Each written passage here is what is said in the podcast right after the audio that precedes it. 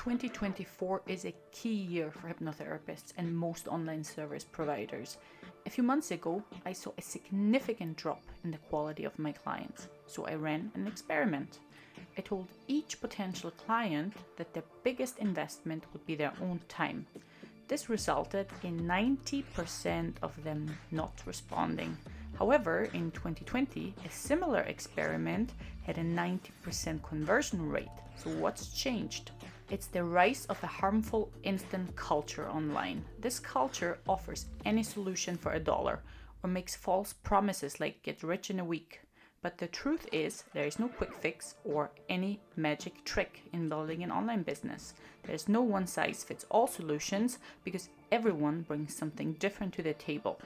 Online marketers who advertise like this will take about 10k from you before they even share any real information because they need to get rich too, right? So, how can you, as a hypnotherapist, avoid this harmful culture in 2024? The answer is to focus locally first. Make sure you show up on Google for your services in your area. People don't expect free donuts from the local bakery or huge discounts from the therapists or yoga instructors.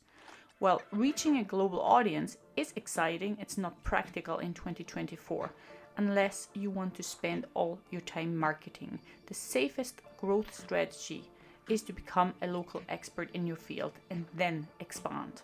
By focusing on your niche, website, and copy, you can build a local reputation much faster than trying to reach the whole country or world.